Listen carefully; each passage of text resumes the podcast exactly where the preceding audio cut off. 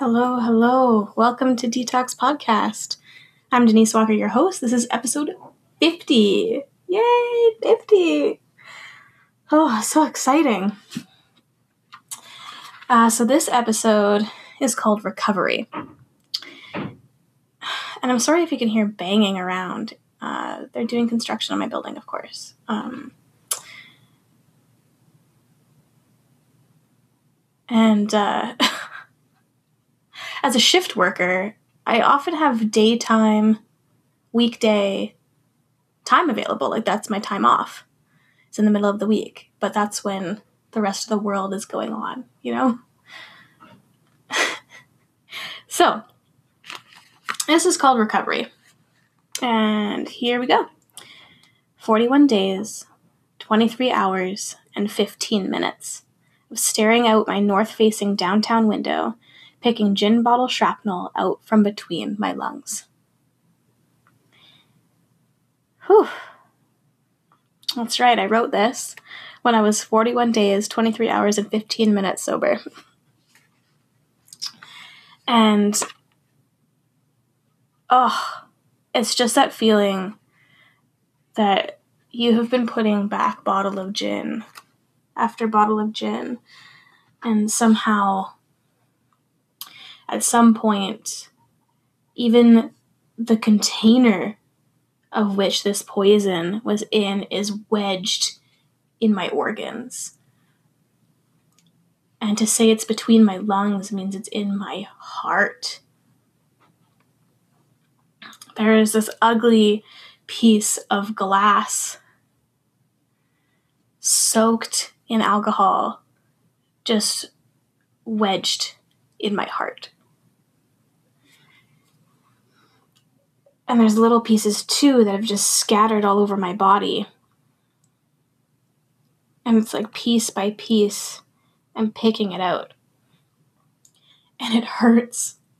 It hurts when it's in there. It's like it's a part of me, and in parts, it's like it's grown over. And you have to reopen the wound to get it out. That's why I called it recovery. Right? Like, all throughout your addiction, you're just creating all of these wounds and this shrapnel that has scattered all over you and it's in you. It's a part of you. And it's killing you. And you need to get in there and you need to dig it out and you need to recover from that wound. That dirty piece of glass that's stuck in there. It's funny because I was sitting in my bed this morning. My boyfriend is getting ready for work, and he was just making some sort of joke about the spelling of my name. And my name's Denise. And if you screw the letters around enough, you can make it say penis. Okay? And uh, my boyfriend was like, Oh, I bet you never got that as a kid. And I was like, yeah, no, there wasn't that time in grade eight when my teacher accidentally elongated the the line on the D and it said penis on the board. And no, the person in front of me didn't just turn around and be like, ha, ha, ha your name's Penis. Ha, ha, ha. You know? And he was like, oh my God, I don't want to hear about your like embarrassing stories. It makes me so uncomfortable. I was like, no, you know what? It actually like wasn't that bad. I rolled with it. These are the moments in life that we get taught to roll with things, right? The embarrassing moments in like junior high when you're embarrassed beyond belief just by somebody pointing something out about you, you know? Like, oh my god, how how dare you see me? I feel like a vampire in the sun, you know? But you have to live with that feeling and the more you can roll with those the better the more emotional resilience you will you'll get right? So i think those are like pivotal moments in our development but i was just thinking about that and i was like oh no like this wasn't that bad. Actually like we went on to what my drinking days when i would get blackout uh, my friends would call my like blackout alter ego hurricane penis and that would be my name. And I reminded my boyfriend of this, and he was like, Oh, yeah, wow, I really miss that person. And I was like, Yeah, me too. Let's bring her back. Like, obviously joking, right? But the second that I said that, I was like, I turned to my copy of Pick Your Poison because I was planning on recording this. And I just was looking at the poem to see what today's poem would be. And can you hear my stomach grumbling? I'm hungry. I want to go for breakfast, but I will after this. Um, speaking of breakfast, like I actually like hate breakfast food. People are always obsessed with breakfast food. They're like, oh, breakfast for dinner. It's so much fun. It's actually the worst thing when I go to McDonald's and it happens to be like before 11 a.m. or whatever time it is, and they don't serve hamburgers. Oh my God. It's the worst. then I have to go to Wendy's and get myself a hamburger, you know? Chicken, spicy chicken burger. Um, but yeah, I I was sitting in my bed thinking about being my blackout days. Thinking about this poem about picking gin bottle shrapnel out from my body. And I found myself feeling triggered. And I was like, holy shit, it's been a minute. It's been a minute since I've been triggered. And I was like, oh, I wish that I could today. I wish that I could have a drink today. Just that the nostalgia of it, you know? Finding that piece of shrapnel that's still under a rib somewhere, you know? And I've yet to dig it out. And it feels so much better when you put alcohol on it. But that's crazy, right? when you pour alcohol on a wound, it stings like fucking hell, right? I mean, not that I've actually ever done that. They just do it in movies all the time. and they're always grimacing and wincing, right? So it must be true. I just found it so odd that it's like, it was like 7 a.m. when this was happening. I was like, man, to be triggered at 7 a.m. Whew that's a way to start the day. But the cool part was that as soon as I named it, it went away. And it's so cool. It's so cool that when you work at something so much and you have been unrelentless, unrelentingly, unrelenting about.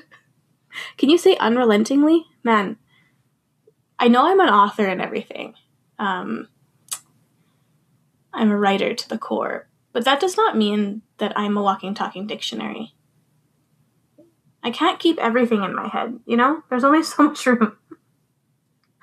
Ah, uh, been relentless about picking this jagged, hurtful stuff out of my my flesh, getting it out.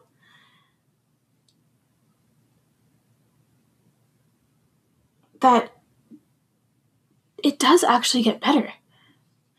Like the biggest pieces are gone, right? Like the very obvious pieces are gone. And the vessels have now restitched themselves back together, and the blood actually flows the way it's supposed to. You know, it hasn't made these weird new avenues and alleyways just to get around these big pieces of glass. I'm succeeding in letting my body and my mind and my emotions run the way that they're supposed to.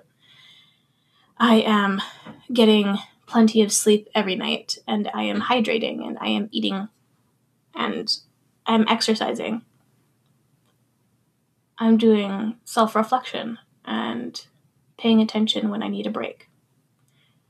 I'm doing a lot of great stuff for myself, and it pays off it shows up in these moments where I'm in my bed and being triggered at 7 a.m., and the second that I name it, it goes away. That's incredible.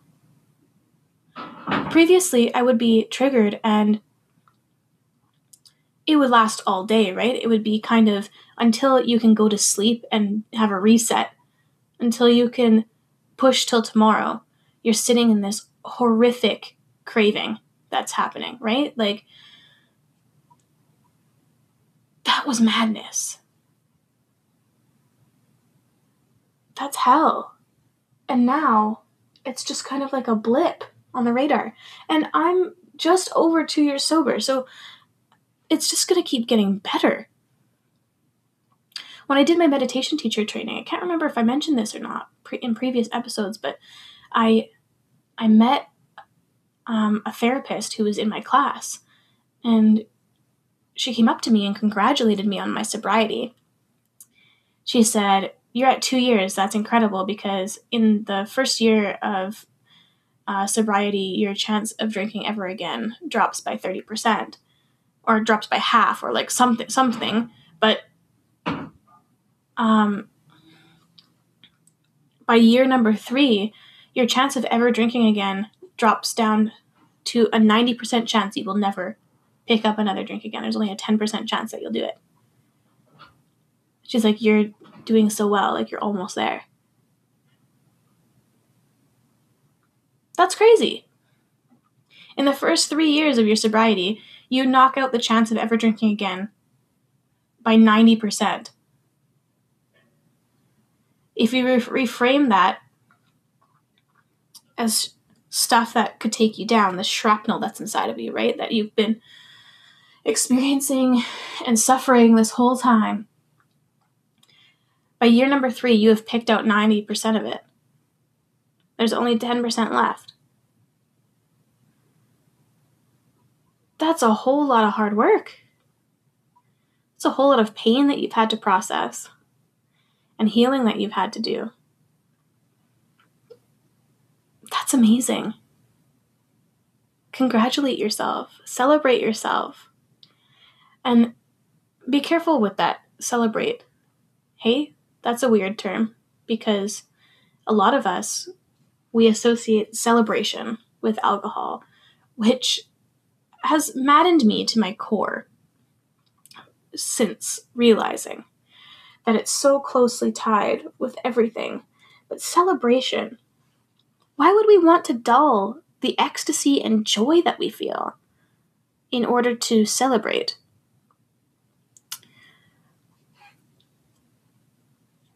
That was a really hard decoupling for me. I don't know about you, but not being able to go to like Christmas or birthday parties, anniversaries,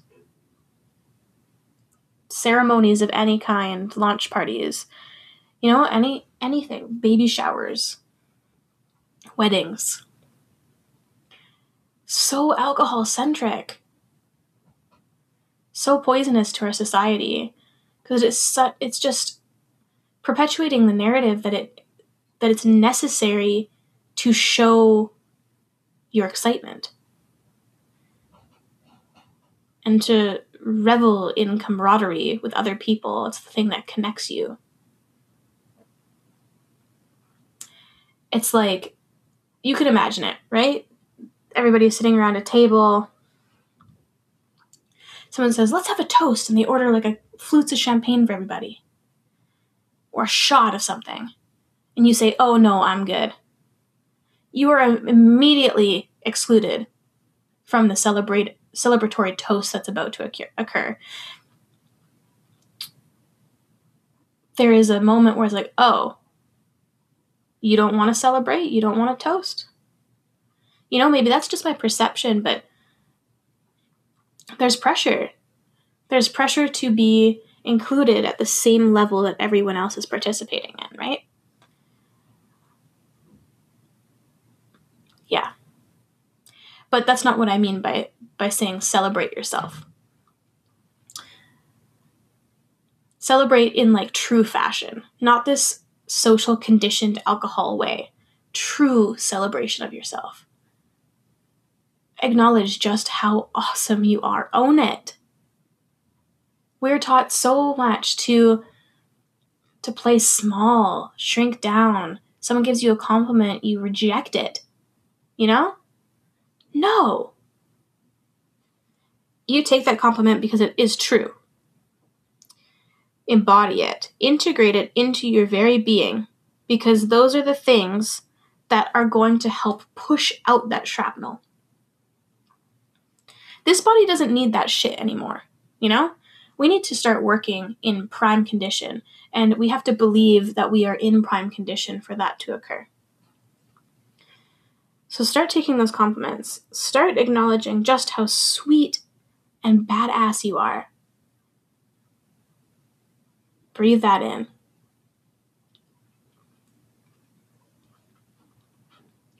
It can be hard work to switch your mindset from a self deprecating,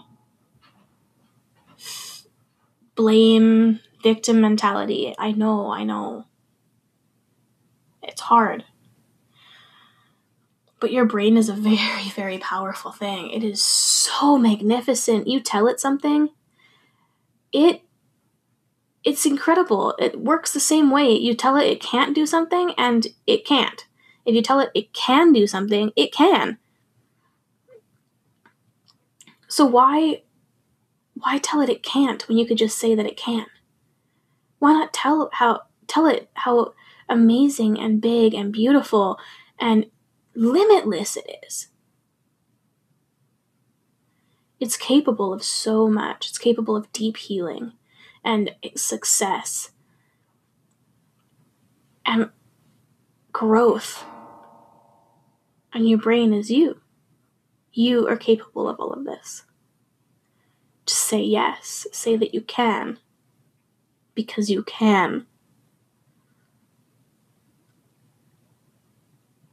And sooner rather than later, we're all going to be celebrate a shrapnel free life. You know? Yeah. I know. Let's let's read it. Recovery. Recovering from all that shitty stuff. That explosive, jagged, painful stuff that got lodged in you over the years. It's time to take it out. It's time to heal it. Recovery 41 days, 23 hours, and 15 minutes of staring out my north facing downtown window, picking gin bottle shrapnel out from between my lungs. I hope you have a fantastic week. We'll see you next time.